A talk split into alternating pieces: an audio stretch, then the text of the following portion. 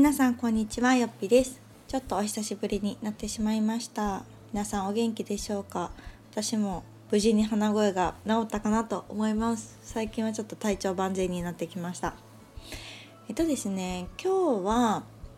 えっと私がこの在宅フリーランスという働き方になった当初の話をしようかなと思っています。というのも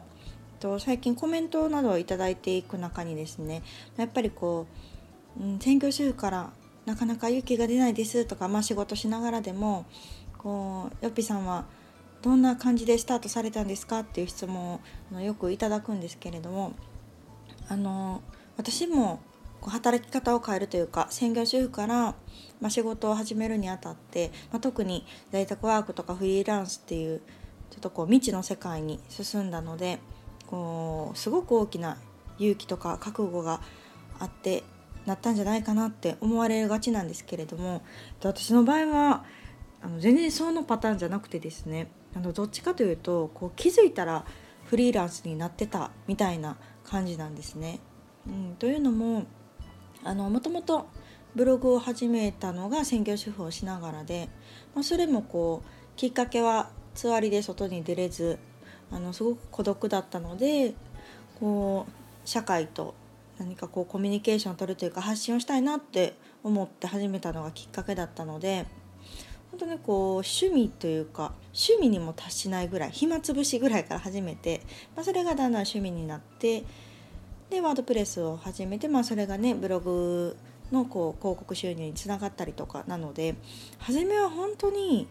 こう別に全然フリーランスになるつもりとかもなかったんですね。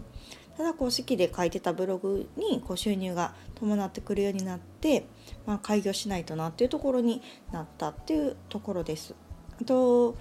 うん、大学の講師もですね講師業も、まあ、お声かけいただいて「入ります」って言ったりとか、うん、在宅ワークとかもですかね今の講師業とかもそうですけれどもやっぱりこうなんか興味あることがやりますっていうのが仕事につながってっていうところと、まあ、それが正社員ではないのでどうしてもこう個人での仕事ってなってくると、まあ、開業届を出して個人事業主として働くっていうあの道になったっていうだけなんですね。なのであの私もなる前はすごく思ったんですよ。なんかすごい勇気いるじゃないですか自分で働くっていうかどこかにね会社とかに所属せずに働くってなんかちょっと怖いし不安だなみたいなことを思ってたんですけどいざなんかこうできることを一つずつこうやってみるとなんだろうそれが結果的にフリーランスになったっていうだけだったのでうんなんか、うん、あまり実感はないんですね。今も個人事業主として働いてるけどじゃあなんか特別なことはあるかとかなんかうん、勇気や覚悟はいったかと思うと私の場合は全然本当流れでなったっていう感じでした。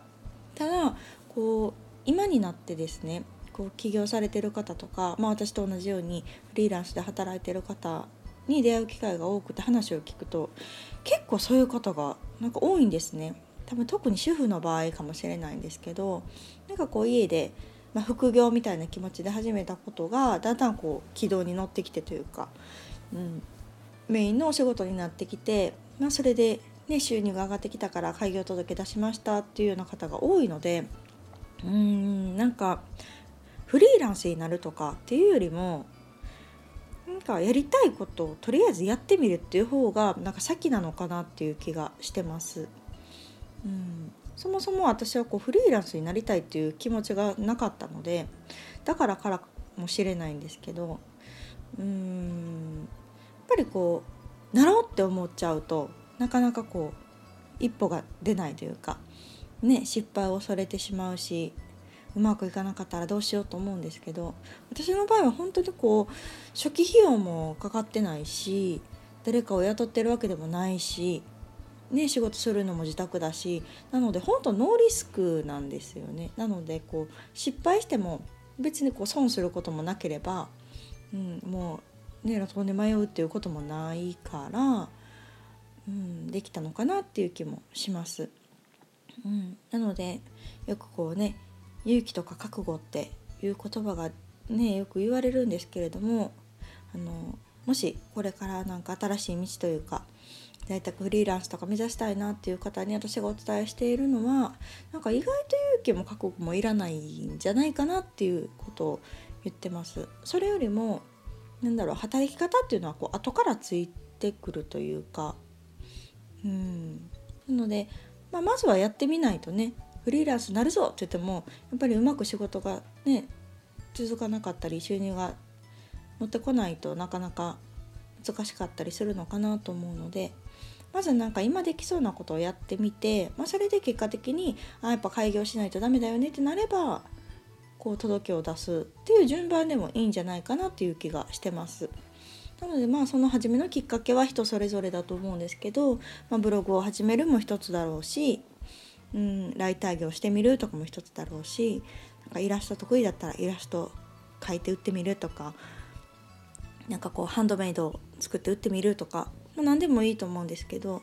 やってみないとそれがうまくいくかどうかもわからないし